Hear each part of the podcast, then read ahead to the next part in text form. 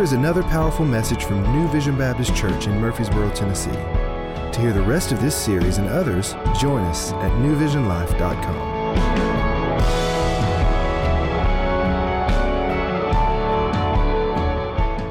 Well, good morning, everybody. For those who I do not know, my name is Nick, and I'm one of the pastors here at New Vision. And as always, it is an honor and a privilege to be able to open up God's Word with you and see what He has for our next steps. Um, if I'm honest with you, there are a few verses in the Bibles that I do not like. Now, you might be sitting there and thinking to yourself, You're a pastor. Are you allowed to not like verses? I am because I don't, okay? And so there are just some verses where I rather like pull a Thomas Jefferson, cut it out of the Bible, paste it somewhere else so I don't have to acknowledge or deal with it. And one of those verses might be a bit of a weird verse that I don't like, but I'm going to share it with you. It's found in 1 Corinthians chapter 11 verse 1. This is Paul writing a letter to the church at Corinth and this is what he says. He says, "Follow my example as I follow the example of Christ." Whenever I used to read that verse, it felt very prideful to me. Like, Paul, who do you think you are? Look at me as I look at Jesus, whatever, right? But the more that I read that verse and the more I study the verse and I kind of pull back the lens a little bit and pull back the curtains of this verse, I realize that Paul is not saying that he has arrived in anything. What Paul is saying is that, hey, I'm in process and I'm inviting you into the process with me and we can walk together. See, it's not a prideful thing at all. It's really an invitation that Jesus has given us all to walk out. As we look to Jesus, you can look to us because we are following in his steps and we're inviting others in the process. As we are in process, we invite others into the process. Another way of saying this is I'm subscribing to what I'm prescribing to you.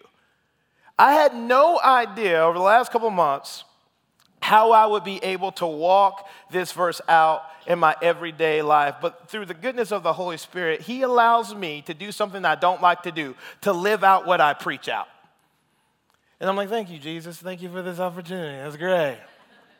So, a couple of weeks ago, we were talking through envy, and Pastor Brady decided that he's going to do two weeks on envy. And I was like, Praise God, that's wonderful. And so I was looking at kind of the sermon preaching schedule, and I saw that I got this topic of anxiety.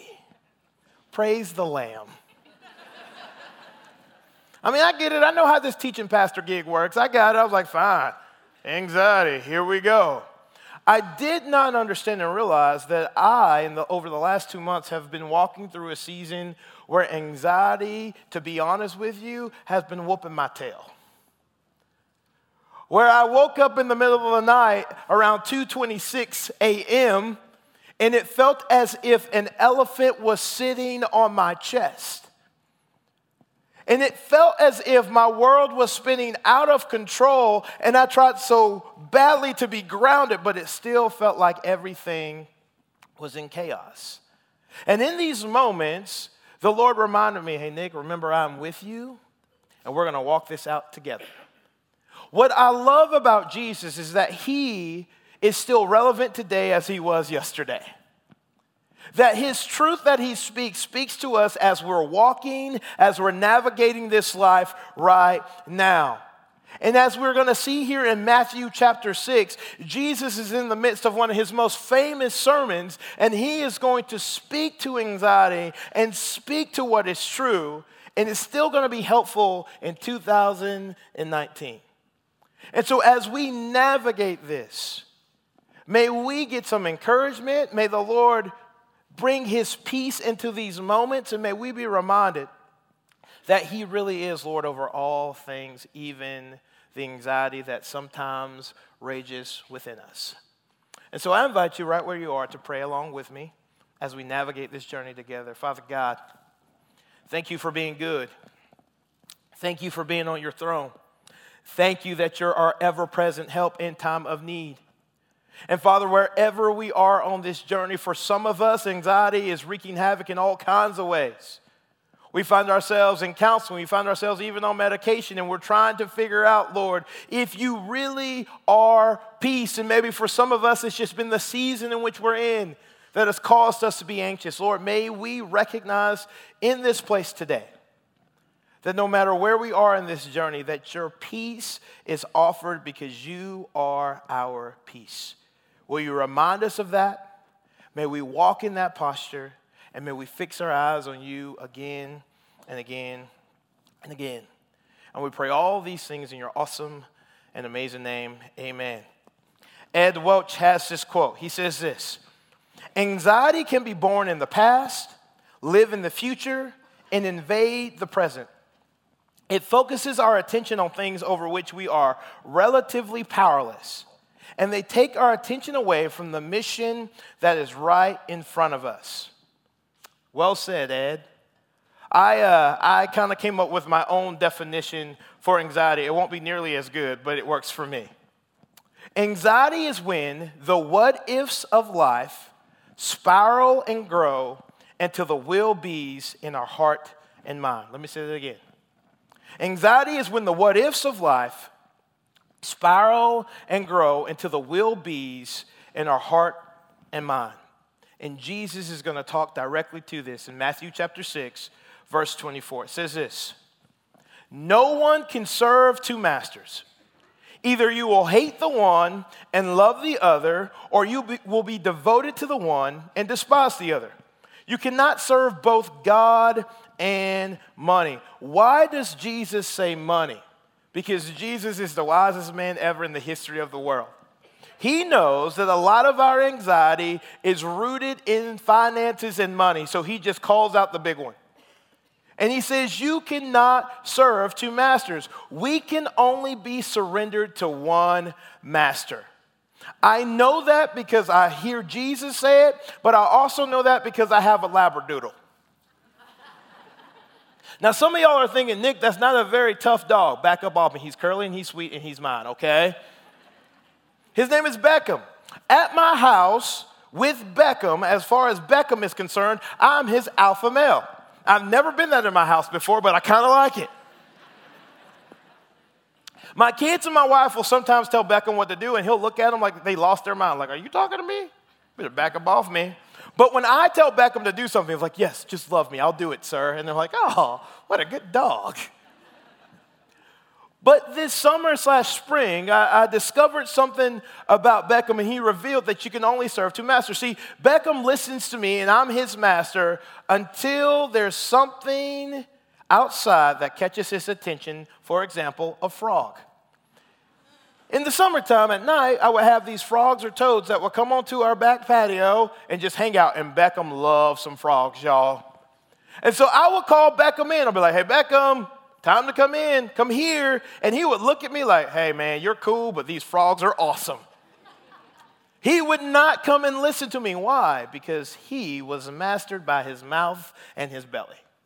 Because you can only serve one master. And here's what is true about anxiety anxiety reveals to us what our heart is surrendered to. So if we're surrendered to finances, anxiety will reveal that.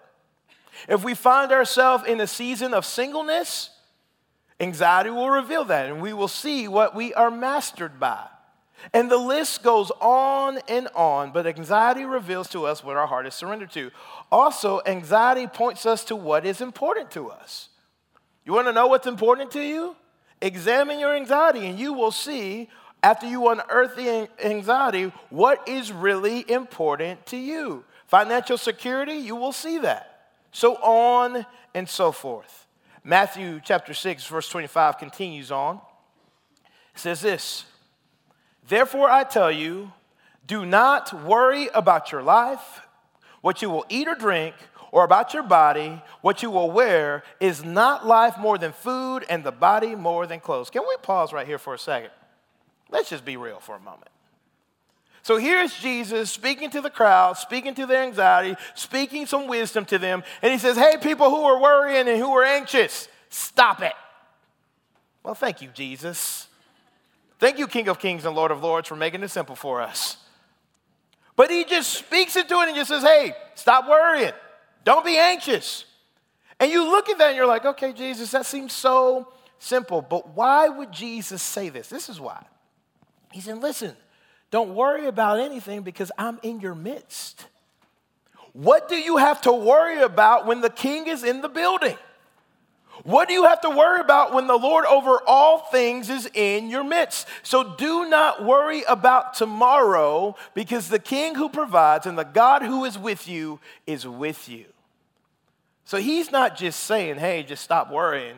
He's saying the reason why you don't have to worry is because your king is present and he is close and he is near. Verse 26. Look at the birds of the air. They do not sow or reap or store away in barns, and yet your heavenly Father feeds them. Are you not much more valuable than they? Can any of you, by worrying, add a single hour to your life? What I love about Jesus is he reminds us of what is true. Why? Because we are a people that tend to forget the very thing we should never forget. Amen? Y'all don't want to amen. I'll amen myself. I'm a person that tends to forget the very thing that I need to remember. Because a lot of times in my own life, I look at the obstacle and I forget that it's an opportunity for the Lord to reveal Himself and His goodness through the obstacle. And as you read the narrative of Scripture, you will see that Jesus often says, Hey, remember this. Hey, remember this. He was up in the upper room with His disciples and He says, You're going to have to remember this because there are going to be dark days there are going to be days when you will want to forget what is true, but I need you to remember. And even in the Old Testament, there's this rhythm of the people of God. When He encountered them in a way, when He came through in a way, what would they do? They would build altars. Why? So they wouldn't forget that God had showed up before and He's able to show up again. And Jesus is just reminding us of that truth. And then the quiet moments when anxiety has been raging within me the Holy Spirit has had to whisper some things to me. One of the things he says, Nick, if God loved you enough to send his son to die for you, why would he leave you right now? Because he will provide for your needs. And here's the thing I don't like. As I've been walking through this journey, I have begun to understand that there is a difference between needs and wants. A lot of times I put my wants out there Dear Jesus, if you could please do this for me because I want it. But his promise is, I will provide for you what you need. I do not enjoy the truth being revealed that some of the things that I'm praying for and asking for are wants and not needs because I want what I want. And there are times where I act as if Jesus owes me something. And I'm being reminded of this that He paid the ultimate price for me, and He gave me my number one need, which is salvation, and a price paid for my sins, and that is plenty. But sometimes in the midst of life, it is hard to walk that out. Vance Havner says this about worry and anxiety worry is like a rocking chair. It will give you something to do, but it won't get you anywhere. Now, some of you are about to think about this next illustration. Of course, you're talking about food. Back up off me, everybody.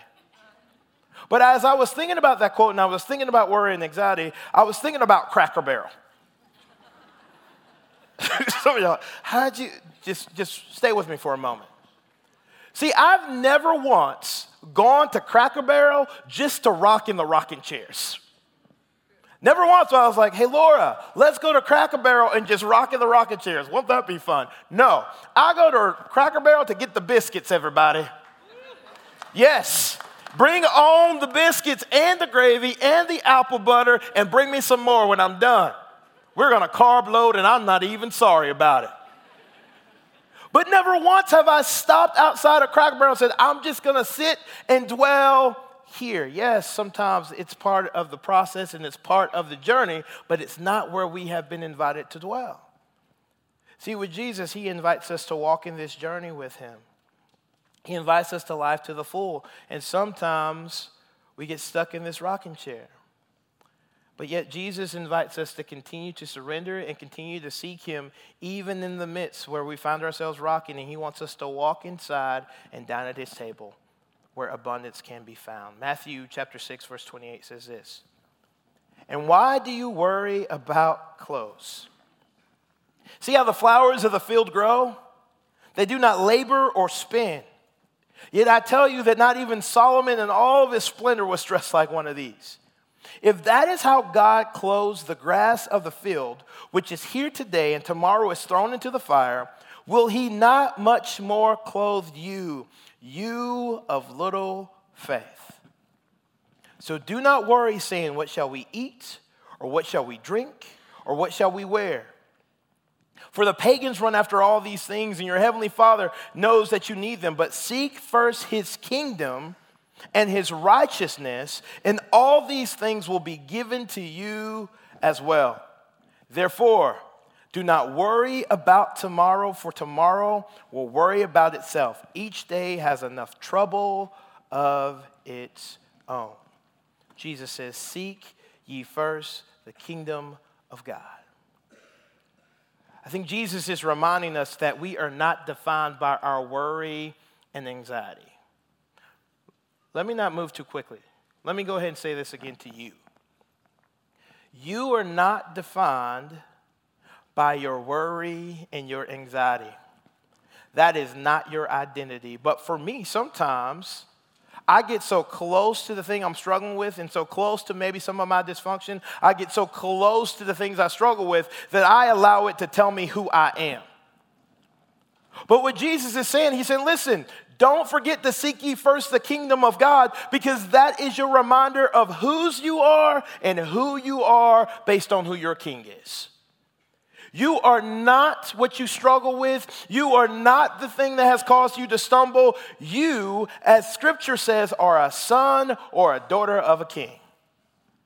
He says that you're a part of a royal priesthood. He calls you ambassador.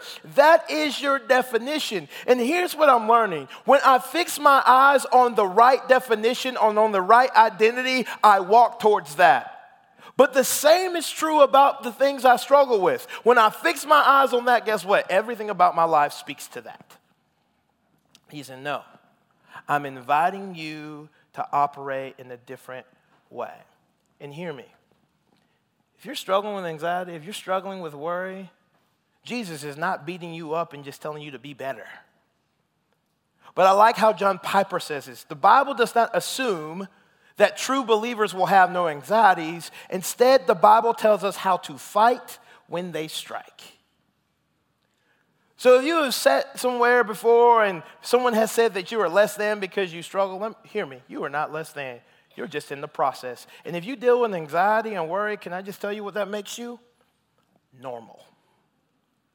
But Jesus gives us an invitation to not just navigate the way we've always navigated, he gives us an invitation to walk in a different posture, in a different way.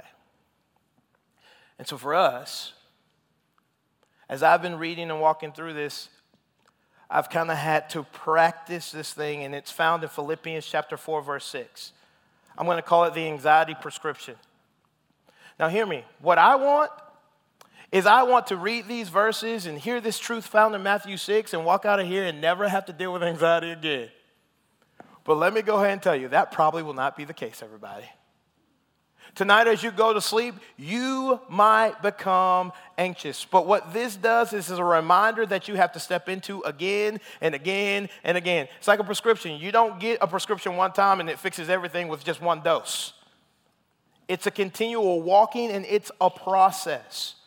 So, for us, as we examine Philippians chapter 4, verse 6, remember that this is a process that we've been invited in, and here are some ways to deal with the anxiety that we experience. It says this Do not be anxious about anything, but in every situation, by prayer and petition, with thanksgiving, present your requests to God.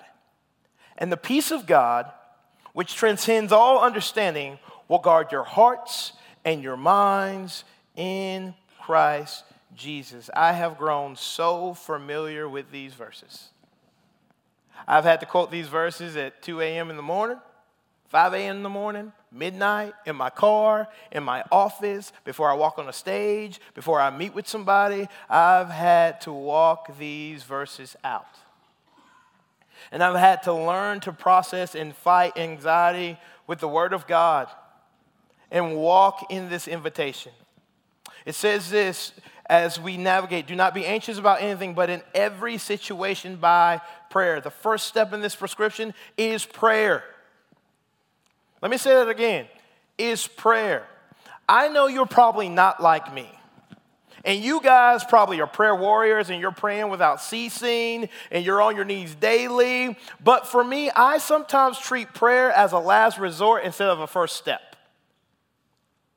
Sometimes I'll try to do it in my own strength, in my own wisdom, and then finally I'm like, that's not working. Maybe, just maybe, I should go to God with it. Maybe I should pray. Sometimes I believe about myself, prayer is one of the greatest weapons I've been given that, I'm, that is the most unused. We've got to pray. You pray, you go to the king. This is our first step. It goes on to say this, but in every situation, by prayer and petition. What's petition? It is sharing what is going on, it is bringing those dark things to light. So, a couple of weeks ago, I woke up in the morning. My wife sensed that I was stirring, and she has done battle with anxiety. And she goes, Babe, what is going on? What's wrong with you? And me being who I am, I was like, I'm fine, I got it. Go back to bed. I'm good. I don't know why I sound like that, but whatever. and then she does this thing that she has done often, which I do not like. She said this to me Do you remember that time when you said, Don't bring up my words and use them to help me? Don't bring up scripture and, and, and remind me of what is true. Please let me just be here. But she goes, You remember when you said that anything kept in the darkness has power over you, but the things that are brought to light loses their power? I was like, Uh huh. and then she said this to me. She says, Why don't you let me help you carry that burden by sharing it with me? Whew. What a good woman. Why don't you let me in and bring those things to light so that we can better carry them together? Why don't you share that with me? See, for us, we talk about small groups and living life in community all the time. And some people in this place are like, man, stop talking about that. Why do you want us to be in community so bad? Let me go ahead and tell you something. We do not get a kickback from the Holy Spirit based on how many people are in small groups. the Lord is not like, oh, you're more blessed, you have more people in small groups. No, no, no. Here's what you need to know is true. We know that life lived in community is better, and that's the way we have been called to live. And you might be thinking, how do you know that, Nick? Are you just making that up? Do y'all get together in this meeting and just come up with crazy things? No, we just look to Jesus we see that Jesus lived life in community. When Jesus, on the eve of the night when he would surrender his life, what was he doing? He was sharing his burden with his friends. He said, Guys, come and pray for me. Now, granted, they fell asleep, but he said, Guys, come and pray with me. I'm about to surrender my life and go through the hardest night ever in the history of the world, and I need to share this burden with you. You have been invited to do life together. Why? Because the load is made light when many are carrying it. And so you have to share it. We pray, we share. By prayer and petition with thanksgiving. To be thankful means you remember well. We have been called to remember. What are we remembering? We're remembering the faithfulness of God. We're remembering that He has shown up before and He is able to show up again. We are remembering that He is a God that provides for our needs. We are remembering everything that is true because we all need reminders. And when you are thankful, when you recognize all that He has done and all that He is able still to do, you walk better. We remember the faithfulness of the King we remember that He has shown up and shown out before, and He is able to do it again. We remember that He is not done working and He still is an active participant in this world. His Holy Spirit is still working and moving. We remember that. Even when the darkness feels its darkest, we remember that the light shines its brightest in the darkness. We remember. We walk in the posture of remembrance. Then it says, present your request to God. This is surrender. We are not good at surrendering. Think about your hands. Your hands naturally pull in, they draw in, they want to have control, they want to hold on to things. Surrender requires a lot of practice. It's i am going to surrender. I'm going to surrender. I'm going to surrender at 5 p.m. I'll surrender at 5 a.m. I'm going to surrender this to you because your hands are better able to handle it than mine are. I'm going to surrender even when it's painful, even if it w- is with eyes full of tears. I'm going to surrender this to you and remember that you are able and that you are more able than I am. I am going to surrender. It's a moment by moment surrendering. It's a day by day surrendering. It's a, hey, Lord, I'm struggling with this. I'm anxious about this, but I'm going to surrender it to you, and I'm going to surrender it to you again. And then this one, number five, is, and then you repeat. You pray, you share, you remember, you surrender, and then you repeat. If I'm really honest with you, I really just want God to fix me. I don't want to go through the process of being fixed. I don't want to go through the process of becoming more like Jesus, which the Bible refers to as sanctification. I don't want that. I just want kind of God to be like, boom, I'm awesome. But what I hear in the narrative of Scripture is always this invitation from the king to abide with him. I had a pastor growing up said, to abide is faith applied. That means you walk and you trust, and you walk and you trust, and you walk and you trust, and you walk and you trust, and you walk and you trust, and you repeat until you meet him in glory. I want the quick fix. I don't necessarily want to abide, but here's what I'm learning that invitation to abide is a good invitation. Why? Because I recognize that I'm not in control, but I know who is, and He walks with me. He goes before me, He is ever present, and He also has my back. In this season of my life, I've been quoting Philippians 4, 6, and 7 often and always. And I was reminded of a song called Peace, which is done by a group of individuals called Hillsong. It's a church in Australia. They kind of write good worship music, whatever. That was a joke, everybody. Um,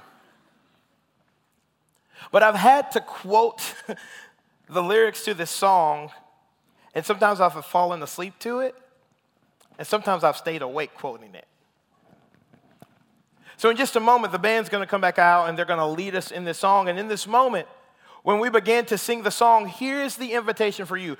For you, respond how you need to respond, but maybe, just maybe, you need to sit there and let this be an ointment for your soul.